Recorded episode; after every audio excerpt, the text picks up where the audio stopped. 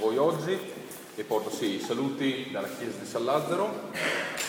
Il testo che vorrei guardare con voi oggi si trova nel Vangelo secondo Giovanni al capitolo 6, i versetti da 25 a 44 e nelle chiese della Bibbia si trova pagina 1057, 1057, Giovanni 6 da 25 a 44. Però prima di affrontare questo testo, leggerò per voi un testo che sicuramente conosciamo tutti benissimo e si trova in Matteo 6 ed è Gesù che parla. Matteo 6 da 9 a 13 e Gesù dice, voi dunque pregate così, Padre nostro che sei nei cieli, sia santificato il tuo nome, venga il tuo regno, sia fatta la tua volontà anche in terra come fatta in cielo. Dacci oggi il nostro pane quotidiano. Rimettici i nostri debiti come anche noi li abbiamo rimessi ai nostri debitori e non ci esporre alla tentazione, ma liberaci dal maligno. Così, eh, come sono abituato a fare a San Lazzaro, sottolineo che non è una domanda retorica e quindi mi aspetto risposte e interazioni. Se io vi chiedessi oggi di che cosa avete davvero bisogno, di che cosa avete bisogno in questo momento, Pensateci magari un attimino e poi vediamo i vari bisogni. Io vi potrei già dire che in questo momento, visto che inizia a fare dei rumori davvero strani, io ho davvero bisogno di un computer nuovo, perché ogni volta rischio di non riuscire a stampare un messaggio prima di uscire di casa. Di che cosa invece abbiamo davvero bisogno in questo momento?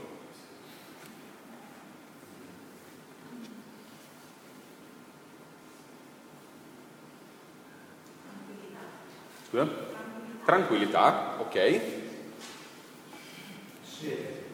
Sete. Sete, ok. Sete la parola. Mm-hmm. Ok. Ok. Mm. Disciplina. Poi siete molto aulici nei vostri bisogni. Mi sa che uno dicesse ma ho bisogno di un iPhone 5 perché davvero sempre non riesco a andare avanti e vediamo che sì, questi sono alcuni dei bisogni che possiamo avere. Però magari qualcuno non si è azzardato di però può dire che sì, ha bisogno di un computer, un cellulare, un tablet, un'auto nuova, perché quelle che abbiamo fino adesso facciamo fatica ad andare avanti. Però magari i bisogni che abbiamo in questo momento sono anche più a lungo termine. Uno può dire, beh adesso ho davvero bisogno di un lavoro a tempo indeterminato perché con un contratto, ok, vedo, eh, i bisogni allora iniziano a venire fuori, perché con i contratti a scadenza è difficile pianificare la vita. Uno può dire ho bisogno di una casa, ho bisogno di avere abbastanza, ok, alla direzione è sempre questa, ho bisogno di soldi per aprire un mutuo. Oppure altri possono pensare più a livello affettivo, ma in questo momento sono solo, ho bisogno di amici, ho bisogno di una moglie, di un marito, di un fidanzato, una fidanzata. Ed è interessante che questo è proprio quello di cui Gesù parla nella preghiera conosciuta come il Padre nostro, ma nel testo che vorrei concentrarmi con voi oggi, che è famoso, una delle famose affermazioni di Gesù, io sono il pane della vita. E quindi perché quando Gesù insegna appunto questa preghiera e dice voi dunque pregate così, perché secondo voi, al versetto 11, fa questa affermazione in preghiera, dacci oggi il nostro pane quotidiano. Perché sceglie proprio il pane? Ah, questo non è una domanda retorica, eh? non aspetto risposte. Ok, il pane è l'elemento base di ogni cultura e di ogni paese. Infatti in ogni lingua ci sono dei modi di dire, delle espressioni che hanno a che fare con il pane. In inglese quando hai il necessario si dice che hai pane e burro, bread and butter, è quello di cui hai bisogno. Ma anche in italiano, se ci pensiamo, quando uno ha il minimo indispensabile si dice che ha pane e acqua. Pane e acqua è tutto quello di cui hai bisogno, è il minimo indispensabile di cui hai bisogno. E quando una persona è davvero buona, come si dice? È buona come il pane. E quando sei pronto a fare qualsiasi cosa per qualcun altro, Di solito per un figlio o per una persona a cui si tiene davvero, dici che saresti pronto a levarti il pane di bocca. E lo diciamo per qualcuno a cui teniamo davvero. E così questa è la risposta. Il pane è da sempre e in ogni cultura, questa è appunto la cosa interessante, l'immagine dell'elemento base, ma anche dell'elemento più nutriente di cui ognuno di noi ha bisogno. Andiamo quindi a leggere il nostro testo, poi insieme lo metteremo in un contesto più ampio. Quindi Giovanni 6 da 25 a 44. E ci viene detto, trovatelo di là dal mare, gli dissero, e parlano a Gesù, Rabbi, quando sei giunto qui? Gesù rispose loro, in verità, in verità vi dico che voi mi cercate non perché avete visto dei segni miracolosi, ma perché avete mangiato dei pani e siete stati saziati. Adoperatevi non per il cibo che perisce, ma per il cibo che dura in vita eterna, e che il figlio dell'uomo vi darà, poiché su di lui il Padre, cioè Dio, ha posto il proprio sigillo. Essi dunque gli dissero, che dobbiamo fare per compiere le opere di Dio? Gesù rispose loro, questa è l'opera di Dio, che crediate in colui che egli ha mandato. Allora essi gli dissero, quale segno miracoloso fai dunque perché lo vediamo e ti crediamo? Che operi? I nostri padri mangiarono la manna nel deserto, come è scritto, egli diede loro da mangiare del pane venuto dal cielo. Gesù disse loro, in verità, in verità vi dico che non Mosè vi ha dato il pane che viene dal cielo, ma il Padre mio vi dà il vero pane che viene dal cielo poiché il pane di Dio è quello che scende dal cielo e dà vita al mondo. Essi quindi gli dissero, Signore, dacci sempre di questo pane.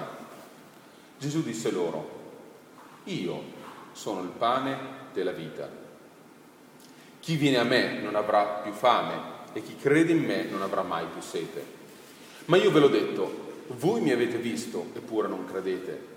Tutti quelli che il Padre mi dà verranno a me e, quel, e colui che viene a me non lo caccerò fuori, perché sono disceso dal cielo non per fare la mia volontà, ma la volontà di colui che mi ha mandato. Questa è la volontà di colui che mi ha mandato, che io non perda nessuno di quelli che egli mi ha dati, ma che li risusciti nell'ultimo giorno.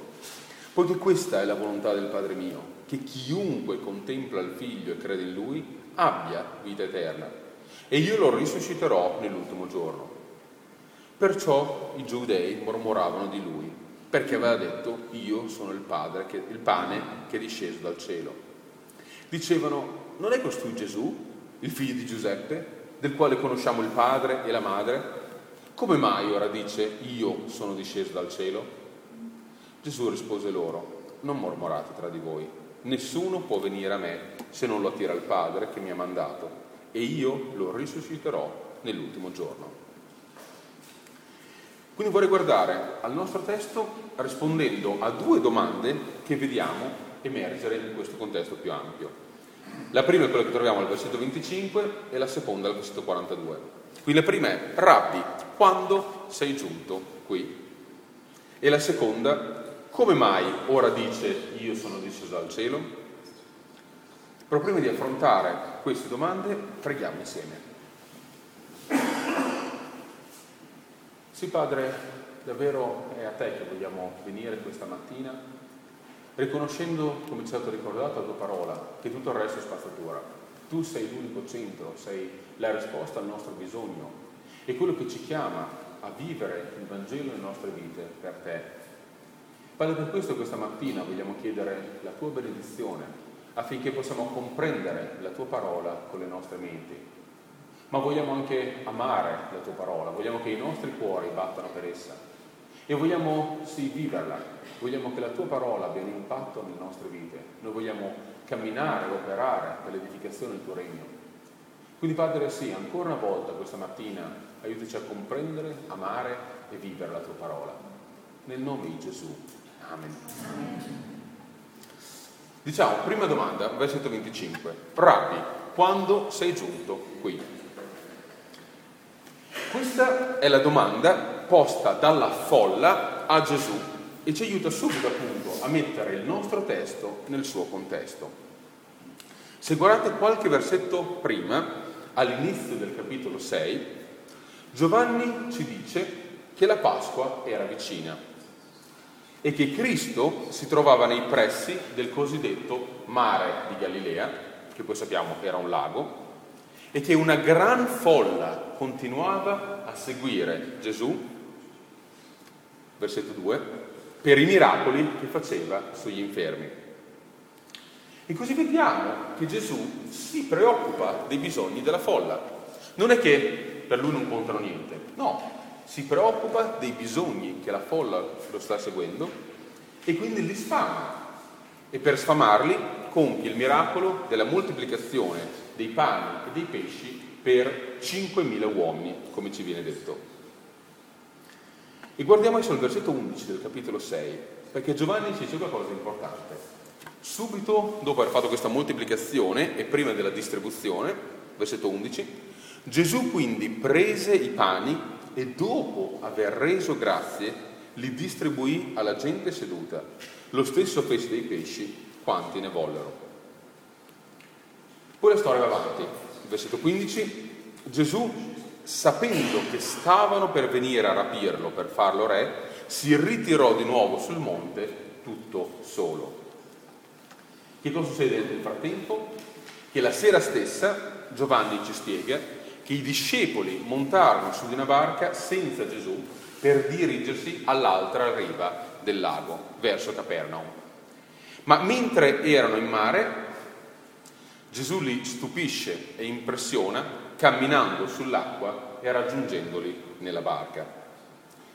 E così comprendiamo che la folla era rimasta dall'altra parte, arriva quindi versetto 22, leggiamo, rimasta sull'altra riva del mare, aveva notato che non c'era là altro che una barca sola e che Gesù non vi era entrato con i suoi discepoli, ma che i discepoli erano partiti da soli. Versetto 23, altre barche erano giunte da Tiberiade presso il luogo dove avevano mangiato il pane dopo che il Signore aveva reso grazie. La folla dunque, quando ebbe visto che Gesù non era là e che non vi erano i suoi discepoli, montò in quelle barche e andò a Capernaum in cerca di Gesù. E lì inizia il nostro testo, trovatelo di là dal mare, gli dissero, Rabbi, quando sei giunto qui? Quindi la domanda è perfettamente logica. Sono solo i discepoli che hanno assistito al miracolo di Gesù che cammina sulle acque del lago, mentre questo essere collettivo che ci viene presentato come la folla, continua a seguire Gesù per le stesse motivazioni con cui lo stava seguendo all'inizio del capitolo. E infatti abbiamo letto al versetto 26, Gesù rispose loro, in verità, in verità vi dico che voi mi cercate, non perché avete visto dei segni miracolosi, ma perché avete mangiato dei pani e siete stati saziati. Ora non so quale versione della Bibbia voi state seguendo, io ho usato quella della nuova riveduta in questo caso. E mi piace appunto il modo in cui la nuova riveduta ha scelto di tradurre dall'originale greco la parola semeion con segni miracolosi, perché appunto risponde bene al contesto di quello che ci viene presentato. Perché pensiamoci, che cosa è successo nella mente di questa folla, questo essere collettivo. La folla ha visto, sì, il miracolo, ha visto il miracolo della moltiplicazione dei pani e dei pesci. Ce lo sottolinea il versetto 14 del capitolo 6. La gente dunque, avendo visto il miracolo che Gesù aveva fatto, disse, questi è certo il profeta che deve venire nel mondo. Però no, c'è qualcosa che non torna. Hanno visto il miracolo, ma non hanno compreso il segno. Hanno visto il miracolo, ma non hanno compreso il segno che attestava la divinità del Messia che era venuto nel mondo. In altre parole, Gesù sta dicendo alla folla, voi non state seguendo, così come avete detto, il profeta che deve venire nel mondo, ma state solamente seguendo il pane con cui quello vi ha sfamati. Non solo mi state usando, ma state anche dimostrando quanto siete pigri. Perché vi aspettate che io vi dia del pane che non vi siete guadagnati. Come cantava anche Celentano, chi non lavora, e poi vabbè, il resto è un'altra storia. Però, che cosa sta sottolineando qui Gesù? Il pane per il quale continuate a seguirmi, anche se è stato moltiplicato miracolosamente, rimane pane. È solamente, semplicemente pane che vi riempie la pancia oggi, ma domani avrete ancora fame. Ieri vi ho sfamati con questa moltiplicazione, ma oggi avete ancora fame e quindi ancora oggi continuate a seguirmi. E quindi al versetto 27 Gesù fa un'affermazione interessante. Adoperatevi non per il cibo che perisce, ma per il cibo che dura in vita eterna. E che il figlio dell'uomo vi darà, poiché su di lui il Padre, cioè Dio, ha posto il proprio sigillo. Quindi vediamo questo tema che continua a svilupparsi. Segni miracolosi, miracolo, segno e sigillo apposto dal Padre.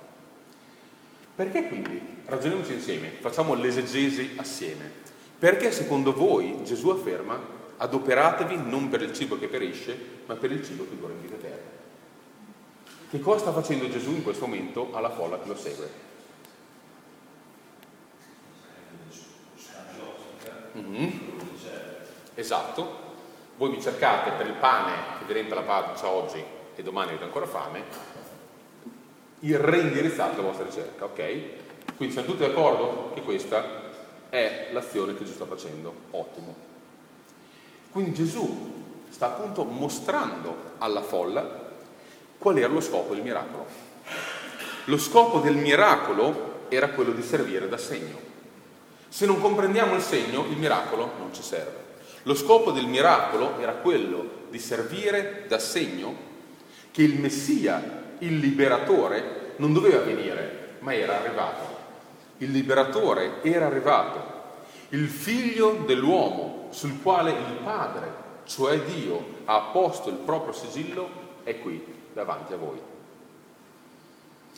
Ed è in questo ruolo che Cristo può affermare, non sprecate il vostro tempo, non affaticatevi per il pane che vi riempie la pancia oggi, ma che domani vi lascia affamati, ma datevi da fare, datevi da fare invece per il cibo che dura in vita eterna. E di fronte a questa affermazione possiamo quasi immaginarci le rotelle nella testa della folla che iniziano a ingranare. E quindi la folla che segue Gesù sembra che inizi a capire appunto la direzione che Gesù sta andando nel suo discorso. Inizia a capire che il pane del miracolo di cui Gesù sta parlando viene ora usato in un modo simbolico. E quindi al versetto 28 sembra che faccia la domanda giusta. Che dobbiamo fare per compiere le opere di Dio? E però Gesù li spiazza perché dice niente. Allora, c'è qualcosa che qui non torna. Ma come? Mi hai fatto capire tutto questo? Mi dici datevi da fare per il pane che dura in vita eterna e poi quando ti dico ok, che cosa devo fare? Mi dici niente. Gesù dice no, non c'è niente che potete fare non c'è niente che potete dare a Dio il Padre per ricevere questo pane che dura in vita eterna. Perché? Perché è Dio stesso che fa tutto il lavoro. È Dio stesso che attraverso il Figlio è venuto incontro a voi, tant'è, versetto 29, che questa è l'opera di Dio, che crediate in colui che gli ha mandato. Questa è l'opera di Dio, che crediate in colui che ha mandato. La folla però a questo punto reagisce in un modo incomprensibile, reagisce con un sciocchezze. Non ha senso quello che mi stai dicendo. E poi chi sei tu per pretendere che crediamo a quello che ci dici così su due piedi? Ok, da due pagnotte, no scusate, da cinque pagnotte hai tirato fuori abbastanza pane per spalmare 5.000 persone. Ma lo stesso ha fatto Mosè con la manna nel deserto. E poi Mosè non l'aveva fatto solo una tantum, lo ha fatto per tanti anni nel deserto. Beh, a questo confronto tu Gesù non sei poi questo granché. Mosè ha fatto molto di più che tu in un solo giorno. E qui vediamo l'infinito amore di Gesù che continua a seguire passo a passo questa folla e a indirizzare il loro ragionamento. E lui mostra loro qualcosa che a noi appare ovvio, a loro ovviamente no. Non è mai stato Mosè a dare il pane al popolo nel deserto, il pane che viene dal cielo, la manna, ma è stato Dio stesso. È Dio, il Padre nostro, che ci dona il nostro pane quotidiano ed è per questo che noi lo ringraziamo. Così, se vi ricordate, l'abbiamo sottolineato, così come Gesù stesso ha ringraziato il Padre, ha reso grazie prima dei pani e di distribuire anche i pesci. Così, quello che Gesù sta spiegando alla folla e anche a noi oggi è che il Padre che ha donato ogni giorno la manna al popolo nel deserto è lo stesso Padre che ancora oggi continua a donare il pane che viene dal cielo. Ora noi non sappiamo esattamente che cosa avesse compreso a questo punto la folla. Fatto sta che chiede a Gesù, versetto 34, Signore, dacci sempre di questo pane. Dacci sempre di questo pane che scende dal cielo e dà vita al mondo. Ok, riassumiamo quindi quello che abbiamo visto in questo primo punto. Abbiamo visto che Gesù, preparandosi alla Pasqua, un po' come stiamo facendo anche noi in questi giorni, seguendo il calendario, so anche per inciso che domenica prossima voi avrete un evento molto particolare che ci ricorderà pienamente il significato della Pasqua. Gesù che cosa sta facendo? Sta facendo questo lavoro appunto con la folla ha mostrato alla folla che lo scopo del miracolo, della moltiplicazione dei pani e dei pesci, era quello di servire loro da segno. Lo scopo del miracolo era quello di servire loro da segno che il Messia, il liberatore, il figlio dell'uomo sul quale il Padre, cioè Dio, ha posto il proprio sigillo, è arrivato. E poi Gesù ci ha mostrato che non c'è niente che possiamo dare a Dio. Non c'è niente che possiamo dare a Dio il Padre per ricevere questo pane che dura in vita eterna. Anzi, è Dio stesso che attraverso il Figlio ci viene incontro, tant'è che, come Gesù dice, questa è l'opera di Dio, che crediate in colui che Egli ha mandato. Seconda domanda che emerge a questo punto da una parte della folla, versetto 42. Come mai ora dice io sono disceso dal cielo? Ok, che cosa è successo nel frattempo? Noi eravamo rimasti alla folla che chiede a Cristo, Signore, dacci sempre di questo pane che scende dal cielo e dà vita al mondo. E Gesù risponde, ok carissimi, se non l'avete ancora capito, versetto 35, io sono il pane della vita. Io sono il pane della vita. Chi viene a me non avrà più fame e chi crede in me non avrà mai più sete. E quindi vediamo che Gesù continua a usare questa illustrazione, questa immagine, questo simbolismo preso dall'immagine universale del pane però adesso sta spostando leggermente questa immagine per usare ora il linguaggio della fame e della sete. Bene, penso che anche fra di noi oggi, a parte magari qualcuno che ha vissuto dopo la seconda guerra mondiale, può dire di sapere che cosa sia davvero la fame. Difficilmente, appunto, fra di noi che siamo qui questa mattina, Qualcuno potrà dire io so che cos'è la fame. Anche chi ha fatto nella sua vita una dieta davvero ferrea, in cui magari arrivava la sera a immaginarsi, a sognarsi un pacchetto di patatine fritte, anche chi ha fatto questo non sa che cosa sia davvero la fame. Ma ragioniamo quindi su questo concetto. Che cosa vuol dire avere fame? Beh, la vera fame è un bisogno, è un bisogno che è tormentoso, incontenibile e disperato, che viene dalla nostra sopravvivenza. È la nostra natura, il senso di sopravvivenza, che ci porta avere questo bisogno che è tormentoso, incontenibile e disperato. Di fronte a questo bisogno tutto il resto scompare. E di fronte al bisogno della fame siamo pronti a fare davvero qualsiasi cosa. Io non so che programmi televisivi vi piace guardare, ma io sono abbastanza appassionato di quelli che troviamo sui vari canali di real time o cielo, in cui vediamo Bear Grylls, non so se avete mai visto il programma, che mangia di tutto di più per mostrarci come possiamo sopravvivere, o in questi giorni c'era un'altra serie di un uomo che è stato catapultato in un'isola deserta per due mesi senza niente, neanche vestiti, e ha dovuto provvedere a se stesso, ha dovuto imparare a mangiare i molluschi, è riuscito alla fine a cacciare una capra e a pescare con niente. Ma questa è la fame. Di fronte al bisogno della fame tutto il resto scompare e siamo pronti a fare davvero di tutto. E così è questo il linguaggio che ora Gesù sta usando, il linguaggio del bisogno che è tormentoso, incontenibile e disperato. E ora torniamo a pensare ai bisogni di cui abbiamo parlato all'inizio. Quando ci chiedevamo, ok, di che cosa ho davvero bisogno in questo momento? Se noi lo paragoniamo a questo bisogno di sopravvivenza massima, vediamo che i nostri bisogni sembrano sempre meno urgenti.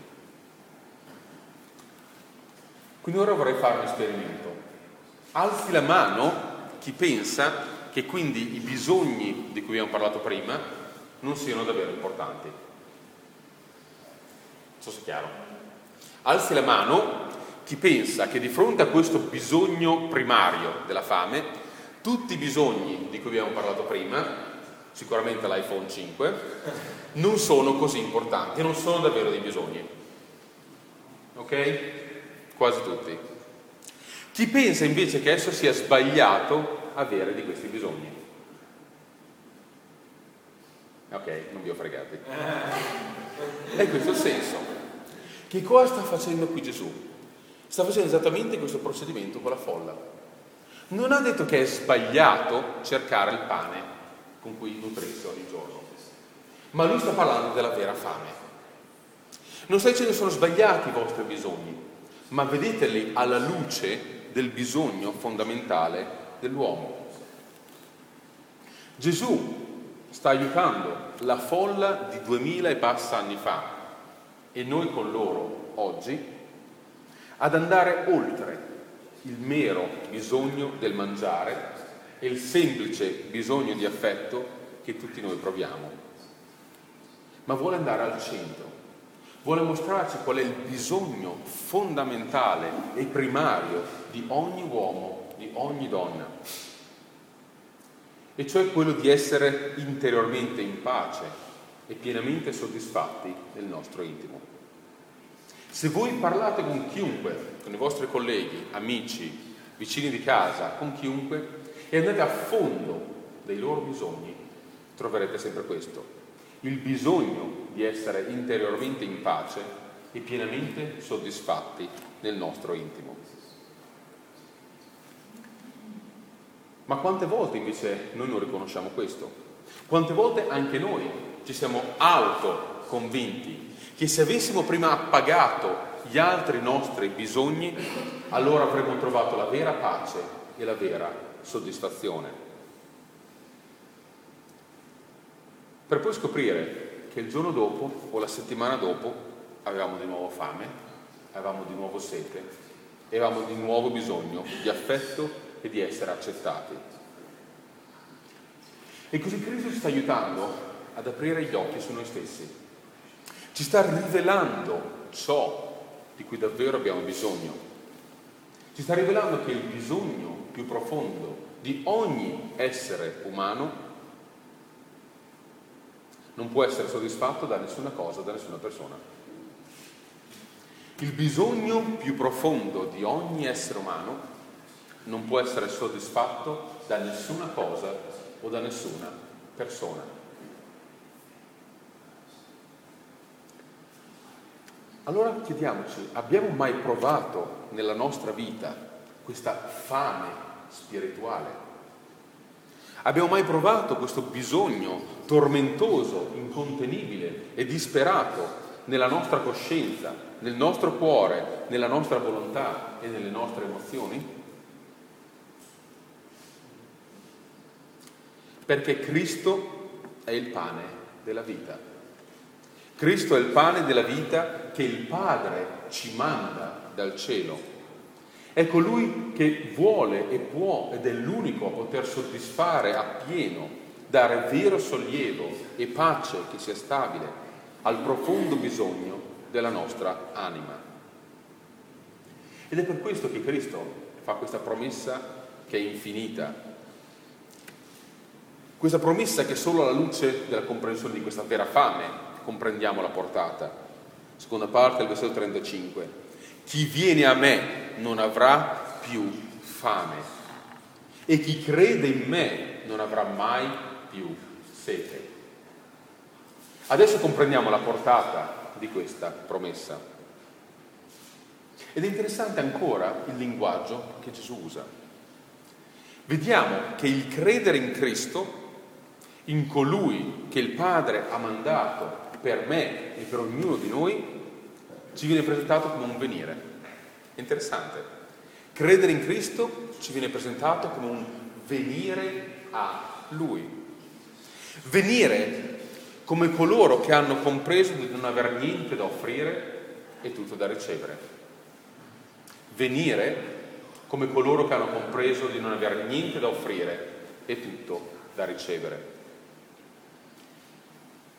A questo punto, però, è come se Gesù iniziasse a guardare negli occhi ogni persona della folla che ha davanti a lui e guardare negli occhi ognuno di noi perché afferma, versetti 37 e 38, tutti quelli che il Padre mi dà verranno a me e colui che viene a me non lo caccerò fuori, perché sono disceso dal cielo non per fare la mia volontà, ma la volontà di colui che mi ha mandato.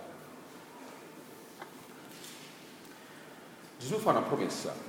Gesù promette che ogni, ogni singola persona che viene a lui assetata e affamata di vita, assetata e affamata di vita, perché dentro di sé non l'ha trovata e ancora di meno l'ha trovata all'esterno, Beh, ogni persona che viene così a Cristo sarà accolta da Lui a braccia aperte. Perché? Perché fa già parte del popolo che Dio si è acquistato proprio a prezzo della vita di Cristo sulla croce, laddove Cristo ha pagato il prezzo per il mio e per il nostro peccato. Vediamo quindi l'armonia e la portata di quello che Gesù sta dicendo. Rileggiamo il versetto 37 fino al 40 e sottolineiamo questi concetti, queste dinamiche dei soggetti che appaiono. Tutti quelli che il Padre mi dà verranno a me e colui che viene a me non lo caccerò fuori, perché sono disceso dal cielo non per fare la mia volontà, ma la volontà di colui che mi ha mandato. Questa è la volontà di colui che mi ha mandato, che io non perda nessuno di quelli che egli mi dà, ma che li risusciti nell'ultimo giorno. Poiché questa volontà del Padre mio, che chiunque contempla il Figlio e crede in Lui abbia vita eterna e io lo risusciterò nell'ultimo giorno. Vediamo questa visione olistica, onnicomprensiva di Cristo. Il collettivo e l'individuale, chiunque e ognuno. Ed è appunto questa armonia tra il collettivo, il popolo e l'individuo, tra la mia responsabilità personale e la sovranità di Dio, tra il Dio Padre che ha mandato il figlio per me per acquistarsi un popolo. Vediamo che in tutto questo modo Gesù ci espone all'infinito amore di Dio, all'infinito amore di Dio che mentre noi ci affannavamo a cercare senso e appagamento volutamente lontano da Lui, Egli non solo ci salva, offrendoci in Cristo la risposta al nostro bisogno di soddisfazione e di pace, ma ci apre gli occhi, ci apre gli occhi per riconoscere la nostra fame e accettare così la risposta del pane della vita di Cristo. Vediamo tutta questa dinamica che Gesù ci presenta? E questa, lo sappiamo bene, è l'azione dello Spirito Santo. Questa è l'azione dello Spirito Santo nei nostri cuori. Quegli occhiali che una volta messi ci mostrano per quelli che noi siamo, ci mostrano tutta la nostra miseria e ci mostrano l'infinito e maestoso e amorevole presenza di Dio, quanto infinitamente maestoso e amorevole il Dio che ci accoglie in Cristo. E così vediamo l'opera di Dio, che non solo viene incontro ai peccatori attraverso Cristo, ma che viene a loro incontro anche attraverso lo Spirito per condurli a Cristo.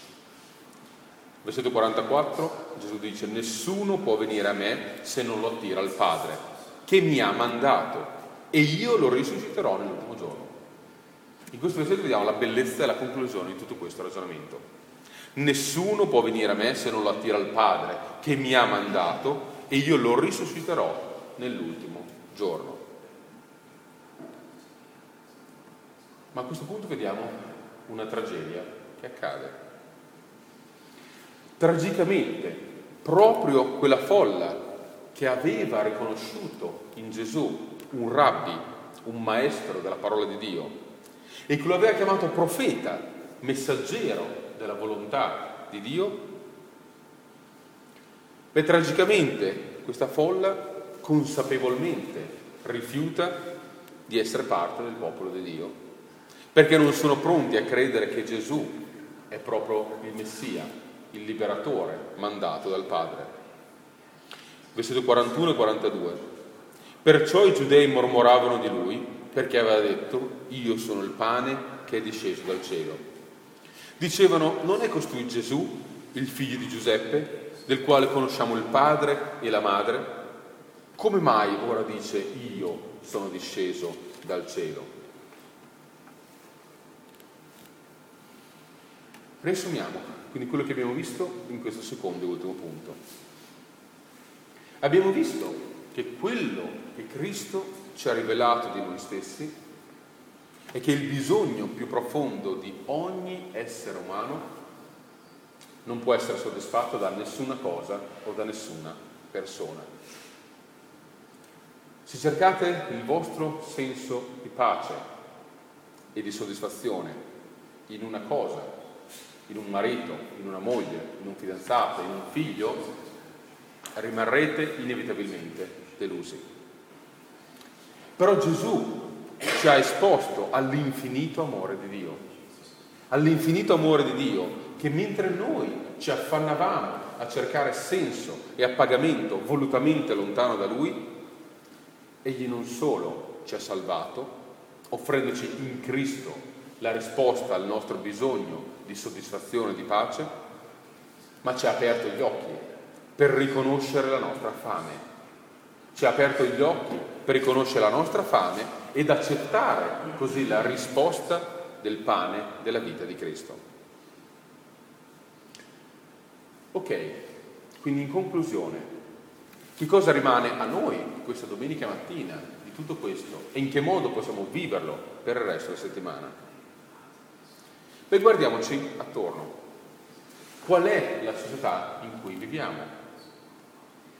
Beh, noi viviamo in un'epoca che ci urla in faccia l'appagamento o l'offerta, diciamo, di ogni possibile appagamento che sia materiale, fisico o spirituale. In una società che ci bombarda dei consigli per gli acquisti, Consigli per gli acquisti che ci illudono che soldi, sesso, successo e fama possano rispondere al bisogno di pace e di soddisfazione della nostra anima. Beh, è a questa società che Gesù dichiara, io sono il pane della vita. Io sono il pane della vita. Chi viene a me non avrà più fame e chi crede in me non avrà mai più sete. Beh, all'inizio di questo messaggio ci siamo chiesti di che cosa ho davvero bisogno oggi. Beh, forse, magari probabilmente, non abbiamo mai avero, avuto davvero fame nella nostra vita. E forse non abbiamo mai provato questa fame spirituale di cui abbiamo parlato finora. O forse invece ci siamo rimpinzati di schifezze che ci hanno distratto dal nostro vero bisogno del cibo sano e vero. Però forse tutto questo parlare di fame ci sta solleticando l'appetito. Forse una certa acquolina inizia a sentirsi nelle nostre bocche. Beh, allora è proprio a noi a me, ad ognuno di noi oggi, ad ognuno di noi in mezzo a questa folla, a questa comunità in cui viviamo, in mezzo alla comunità dei nostri colleghi di lavoro, vicini di casa, amici e familiari, che Gesù dice, io sono il pane della vita. Io sono il pane della vita. Chi viene a me non avrà più fame e chi crede in me non avrà mai più sete. Ed è stato bello anche questa domenica mattina vedere come abbiamo pregato per i bisogni, per i bisogni della Chiesa perseguitata. Beh, è bello vedere come questo trova la risposta nella vita di tanti credenti. Gesù è il pane della vita che ha reso piena e soddisfatta la vita di tanti credenti che hanno o che ancora oggi affrontano la povertà e la persecuzione. Gesù è il pane della vita che ha reso piena e soddisfatta la vita di tanti credenti che non hanno nient'altro, che affrontano il dolore, la malattia e la morte. Per sorelle e fratelli, Gesù è il pane della vita che vuole rendere la mia e la nostra vita piena e soddisfatta. E quindi vi lascio un compito con cui tornare a casa questa mattina. Che cosa vuol dire per me oggi che Gesù è il pane della vita? Riflettiamo su questo. Torniamo a casa con questo interrogativo e rispondiamoci nella pratica, nella pratica della nostra vita di ogni giorno. Che cosa vuol dire che Gesù è il pane della vita? E in che modo questo ha un impatto nella nostra vita nella vita di chi ci circonda. Preghiamo insieme.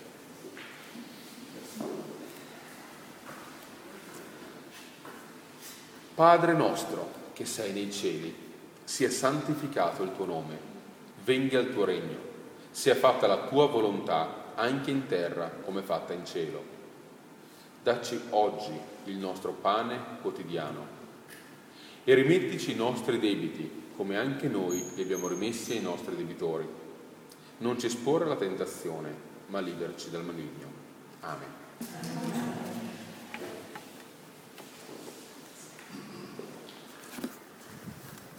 Continuiamo in preghiera insieme.